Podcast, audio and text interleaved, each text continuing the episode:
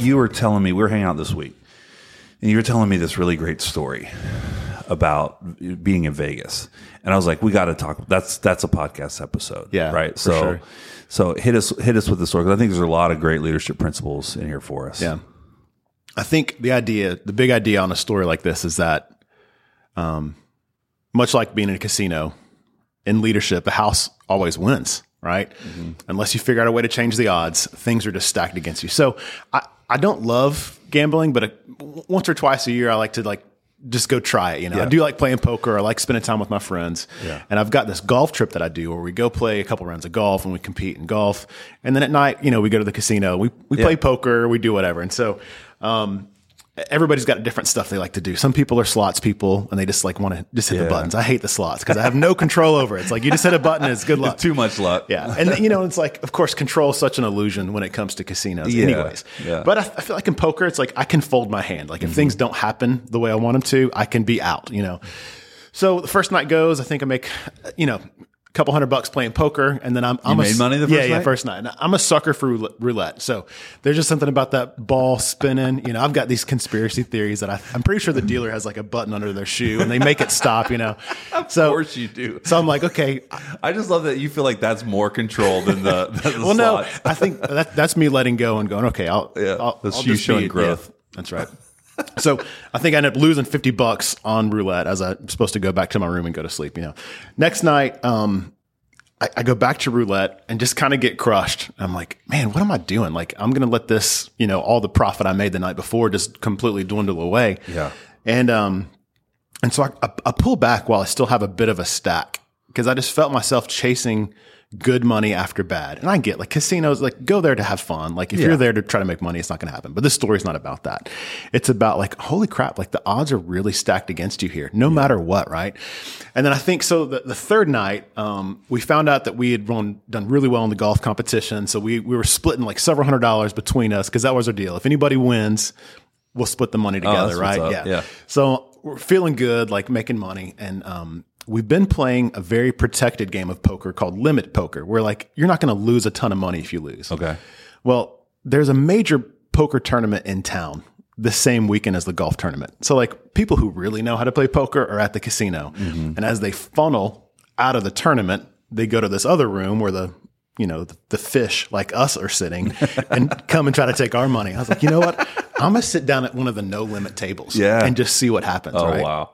And so um, I'll get this is going to be a little bit detailed for people who don't know about poker or casinos. You're going to be like, why is he telling this story?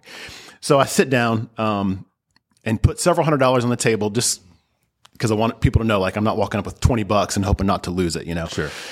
And You had to flex a little bit. yeah, a little, Like, little small flex, right? Um, position betting, like where you are based on the dealer, is really important in poker. Like, because you can have a really good hand, but if you're not in a great position, it's not ideal to play. Gotcha. I didn't know that. Well, so the very first hand, I'm a little out of position, not significantly, but I get a great hand.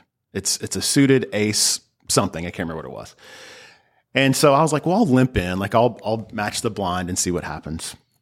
And uh, a guy two down from me like triples what I just put in. I'm like, well, crap, like I don't want to go away just yet. Like I just got here, you know.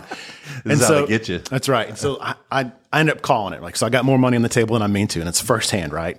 Um, well, I get in, in Texas Hold'em, you get three cards on the first, you know, move after the dealer goes. And I get two of the cards I need for a flush, which is almost unbeatable in, in regular poker. There- there's a couple hands that get it, but not many. I'm like, well, crap, I've got like two more cards to get this flush.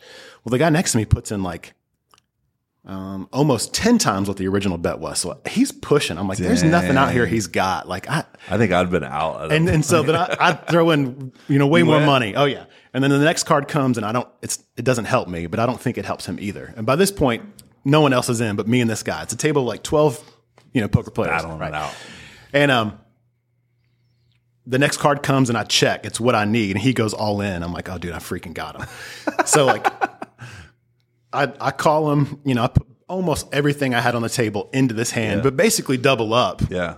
And then I grab my chips, I tip the dealer, and I leave. I played one hand and One I and left. done. One and done, out, right?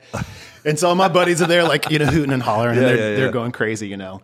But I was just thinking, like, there's so many times in leadership where it does kind of come down to a coin flip. Like you could have great strategy, um, you can have good policies, you can have a good product or good service, and things are just stacked against you. Like it is just so hard to make progress in business, in leadership, in just period. Yeah. So um, I was thinking, like, okay, what are the things that helps like stack the odds in your favor? Like, are there things as a leader you can do Right. that help make it a little bit easier on you? Because a lot of times what happened, and I, I, I saw this in myself at roulette, is like I was you know putting good money after bad. It's like God, this this isn't getting any better. Mm-hmm. If I don't change something about me or about my strategy or even the game that I'm playing, I'm going to lose all my money right now. Yeah, and I think there's a, a a really healthy awareness around that in leadership, especially if you're starting something new, or even if you're inheriting something or stepping into a new leadership position. It's it's not a fear statement. It's not meant to like freak you out. It's just meant to like, hey, there's got to be some awareness around that what you're stepping into or what you're doing is very hard, very difficult, and the the odds are stacked against you. Yeah. The percentages are stacked against you. It doesn't mean that you can't win and won't win. Right. But I think a lot of leaders, and, and I would include myself in this, have lived a lot of our leadership with our head kind of in the sand a little bit Yeah. because I love to reframe. I'm real positive, real hopeful. Yep.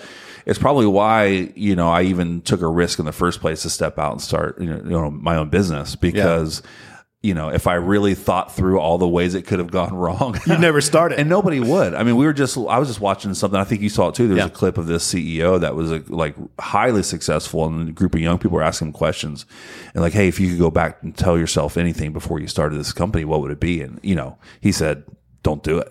Yeah. Like he was like, but there is that thing inside of me Yeah. that's just constantly asking, well, what if? Yeah. Like there's you got that like that something in you that is able to kind of tune out the bad stuff and only see the possibilities and the opportunities and it keeps you going. But I think what you're what I'm hearing you say, there's a healthy side of saying, okay, wait a minute.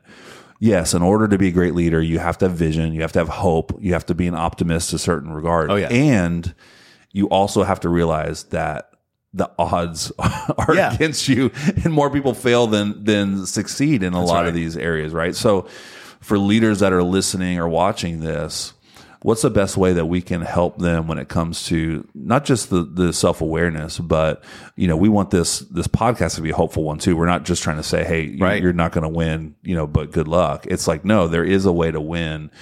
How do we approach that as leaders?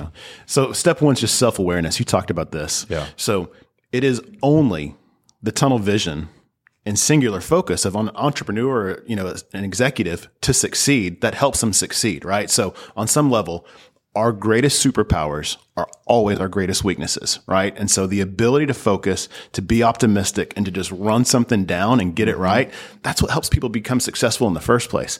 However, when things start to change on you, the industry changes, the market changes, um, your culture at your organization has changed and you're not paying attention to it, that singular focus, that singular tunnel vision Right. will be your greatest enemy. And you don't know, oh crap, I've got to iterate. I've got to change. I've got to pivot. And so I think it's just a self awareness to say, what has brought me here? All those tools are useful. Yeah. All my talents are so helpful. And if I don't have somebody say, hey, tap me on the shoulder, hey, I think you're missing something. Something big is going on and we just need to be aware of this. Yes, and a big reason why we started this company is we want to be that person or that team for you Yeah. that you can bounce things off and we can give really honest feedback. Yeah. And the stakes are a little lower because when you when you try to do that with your team, which at, at some level is probably healthy, but when you're asking your team to give you a dose of self awareness, Yeah. there's a lot of mixed feelings, and emotions. When when you basically can control their their future, Yeah. their job, right? And you know, that's that study that went back, you know, to the Cornell study, Yeah. Cornell University. Shout out to Andy Bernard from the Crushing office. it. But the the one the, the short story of this is is the one common denominator in, in successful CEOs was self awareness. Right. It wasn't that they were outgoing, you know, strong visionary. Char- No, none of that seemed to matter. The only the one common denominator in all these successful CEOs was that they were aware of themselves.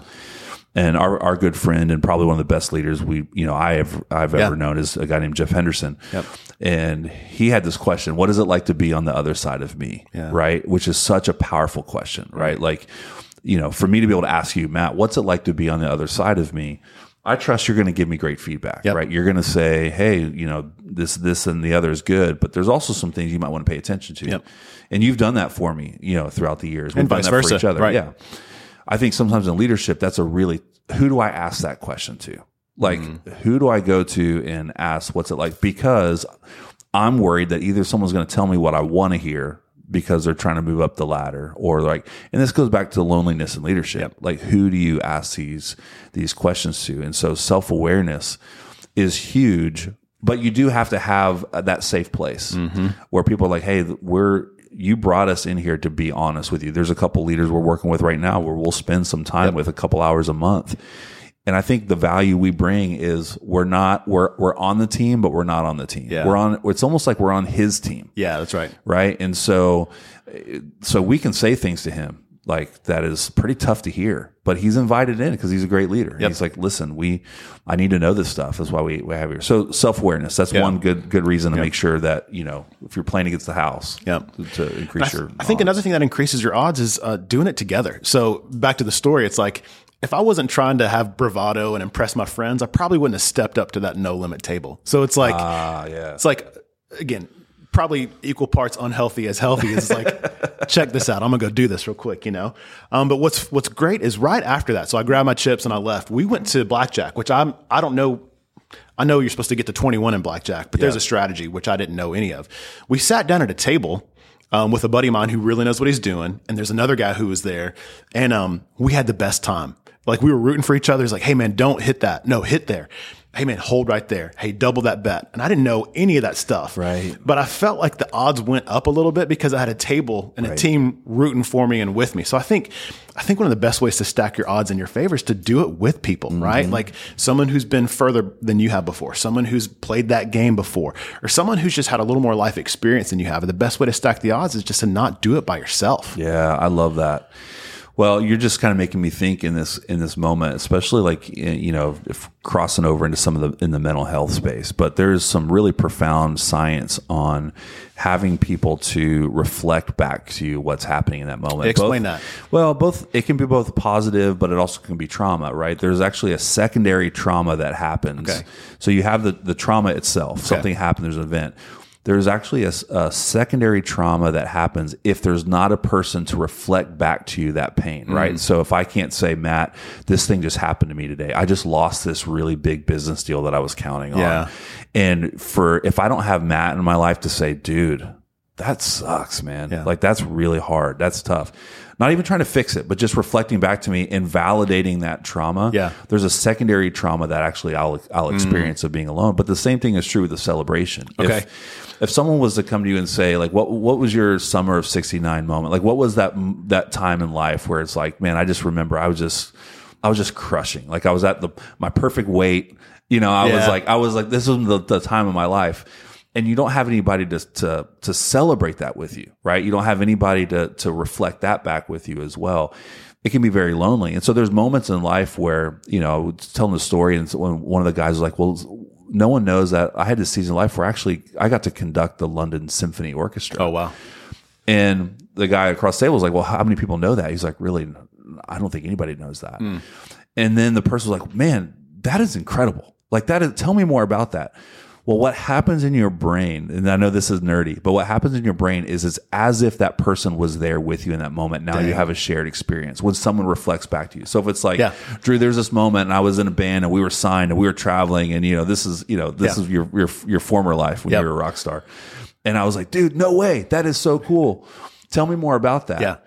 your brain is going to tell you that Drew is actually a part of this experience with mm-hmm. me. Now we have this shared common thing. So, all that to say, to your point about not being alone in it, is you need people around you to reflect back to you what's happening in real mm. time. You need someone to say, okay, yeah, this is tough.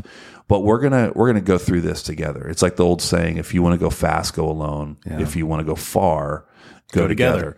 I need someone to say, Hey, I'm experiencing this. And then emotionally have someone reflect back to and mirror back to me what's actually happening. So I don't feel lost or crazy or, Yeah. you know, or even, and it's not, it's not a yes man. It's someone also to say, but Hey, wait a minute. That's not actually what's happening right now. You're, you're not actually a poor leader or you're not actually Right. missing it, but let's, let's just evaluate it. Let's slow down. And you were talking about this. We talked about this in our last episode, but pace, right? Because you're a fast, Yeah. you're a fast leader. We talked about that in that last episode. But talk a little bit more about pace for you when it comes to like going fast, going far. Because you were telling me before we started, like Yeah. you're you're you're uh, I'm a destination guy, not That's a journey what it was. guy. Yeah, talk about that for a second. Well, I, I think I think the the quote is something like, "The man who enjoys the walk yeah, will go further That's than what the, you're saying. the man who's just trying to get to his destination." And I just butchered it, but you'll get the point, right? You know, um, and I've just you know for most of my life, it's like, hey, where are we going? Okay, here's the fastest way to get there. And on some level, that accomplishes the base level goal. We're trying to get somewhere. But there's so many times I've just missed part of the journey that was maybe more significant than the actual destination. And, um, you know, I was, I was coaching a client, um, recently and there's just some things that are, that are tough in their life outside of their business. And I said, you know, you're, you're talking about the mental health space, um, and creating these shared experiences with people so that they can feel like they're in it together. yeah, And why those things are important, the soft skills of leadership are so much more important. I feel like that self awareness is because the whole person shows up to lead, right? And so if the foundation of your humanity is broken when you come into the office or when you show up to your organization to lead, it's gonna leak out, right? There's just no way to not have um, the undercurrent of your soul, Yeah. right? That's gonna impact the leadership that you have in the organization, which will translate to poor results at some point. So I think just understanding, hey, I'm a fast leader and I know that's got a lot of upside, but if I'm not aware, Yeah. that's going to also really be a challenge in some other spaces. It's going to cost me. I'm not going to be as effective as I could be, right? Yeah. Well, what you're making me think is like at the end of the day, connection is so important. Like Yeah. connection with ourself. Yep. You know, connection with a higher power, connection with our, our why, our values, connection with other people. Like, I feel like for a lot of leaders, connection needs to be the goal, right? We feel like we got to hide behind whatever, you know, leadership, whatever we were taught, right? Yeah, success. Look at this. I'm Right, so because great. as you were talking just now, uh, you talk about walking in the in the the journey being greater than the destination, or however you said it. Um, when I think back about uh, like in my my past as a leader, the most meaningful times weren't really even about the wins or losses. Yeah. It was about the connection with the people and us doing something difficult together. Yeah. And at the end of the day, whether we won or lost, we were together in it, right? Like so when we led together, we we took some major L's mm-hmm. and we also had some major wins. Yeah.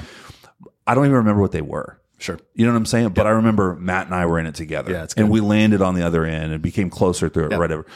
And I think, you know, that is a that's a big part of why we're doing this. Yeah. Like I feel like if if a leader is is listening and is like, man, I'm lacking in connection. Hmm. Like because it's it's cliche, but there's so many leaders that get to where they they want to be in their destination and they're so unhappy. Well, they look around and there's no one with them to, one with them. to share that. to reflect it back, Right. to celebrate it. But man, we did this together, right? And so hopefully if you're listening and you're feeling that, that's you, that's that's the conversation we'd love to have with you because right. that's a big part of why we're doing this, right? Is we don't want leaders leading lonely.